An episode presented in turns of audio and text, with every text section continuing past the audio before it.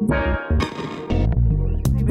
entrevista con Ramsés Yunes. Es un lujo para nosotros tener en la línea telefónica un abogado de élite. Nunca, óigalo bien, nunca ha perdido un caso en su vida. Es uno de los grandes abogados que tiene este país y yo diría del mundo, por, por el historial que tiene, por los defendidos que tiene. Está don Juan Velázquez en la línea. El licenciado Juan Velázquez, muchas gracias por la oportunidad de platicar con los veracruzanos. ¿Cómo está? Pues bien, muy contento y muy envidioso de no poder estar en ese lugar tan precioso que es Veracruz. Muchísimas gracias, don Juan.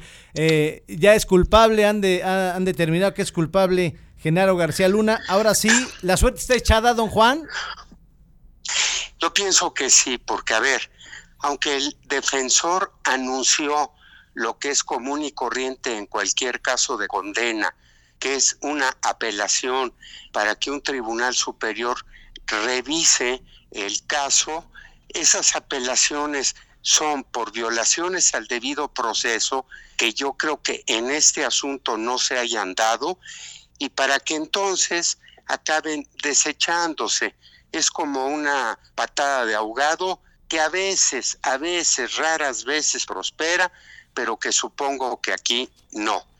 Y para que entonces a este señor García Luna, el juez que conoció del asunto, el día 27 de junio, como ya anunció, le dicte una sentencia que podría ser de muchísimos años de prisión, si no es que de toda la vida, porque a cada cargo que se determinó la culpabilidad, se le imponga una pena de prisión que se vaya sumando y para que al final de cuentas pues totalicen en una de esas una cadena perpetua. Yo creo, creo que aunque ese fallo se basó en dichos de testigos altísimamente cuestionables, pues el jurado les dio credibilidad. Y para que entonces creo que el abogado defensor haya cometido un pecado de soberbia o eh, pues digamos un, un juicio equivocado respecto de que esos jurados a los testigos no les iba a dar credibilidad son tan inverosímiles los dichos, los dichos de ellos, inconsistentes, contradictorios, que sin que nosotros ofrezcamos, presentemos ni una sola prueba de descargo, el jurado va a absolver. Yo creo, yo creo que el señor García Luna, la defensa, desaprovecharon una enorme oportunidad de desacreditar a esos testigos de cargo con pruebas de descargo que habrían sido increíbles, como por ejemplo, a ver, todas esas altas autoridades norteamericanas de la DEA, del FBI, del Departamento de Justicia, del IRS, bueno, etcétera, que durante años trataron al señor García Luna, que le confiaron, que le reconocieron, que le dieron este pues muchos premios por su labor, que no se presenten al juicio, que no declaren. Cuando a lo mejor lo prudente habría sido, señores del jurado, miren, por un lado, estos testigos altamente cuestionables, delincuentes sobornados a los que se les está dando una recompensa por declarar, han declarado en contra de mi defendido.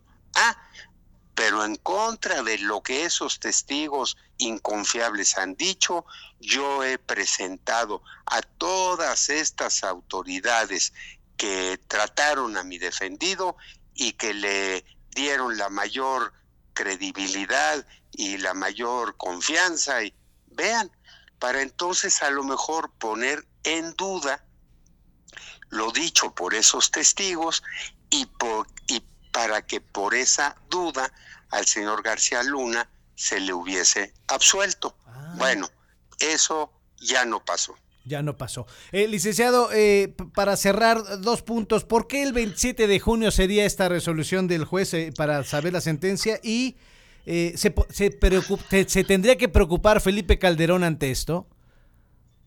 No, no. Bueno, a ver, primero, porque en el procedimiento norteamericano, igual que ahora en este, en el de aquí, en este nuevo sistema penal de, enjuiciamiento eh, acusatorio, oral, etcétera, primero se dicta el fallo, culpable o inocente, y luego en otra audiencia es que se reciben las pruebas para determinar el quantum, el cuanto de la, de la condena. Y para que entonces en esa audiencia y habiendo recibido el juez esas pruebas, esos alegatos de cuánto tiempo se le debe imponer, pues se le imponga la, la sanción correspondiente. Eso por un lado. Por el otro lado, no, no vería que por ese juicio al señor Calderón se le pudiera aquí en México con pruebas inculpar, porque bueno, pues sí, era el presidente y el jefe de, del señor Luna, pero por eso habría sido responsable de los hechos del señor Luna, que de ser ciertos habría mantenido ocultos, ¿no? Pues supongo, supongo que no.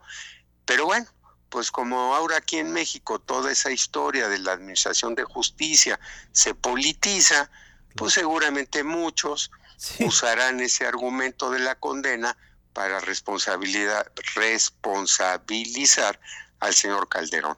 El presidente de México quiere demandar por daño moral al abogado de García Luna. Bueno, eso está condenado a fracasar.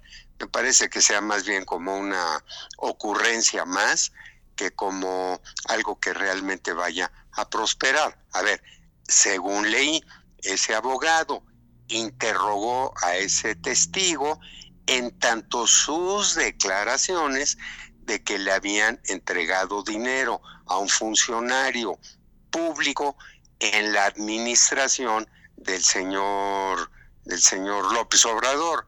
Bueno, y por eso ya será responsable de un daño moral, pues por supuesto que no. No, no, no es eso, insisto, me parece que es más bien una ocurrencia que algo que sí tenga un fundamento y que le permita prosperar. Don Juan Velázquez, muchísimas gracias por su generosidad para el público del 97.7 y del 101.1, 103.9. Gracias, es un lujo platicar con usted. No, para mí es un lujo ir y visitar Veracruz. Se los agradezco mucho, ¿sí? Gracias, licenciado, gracias. Gracias.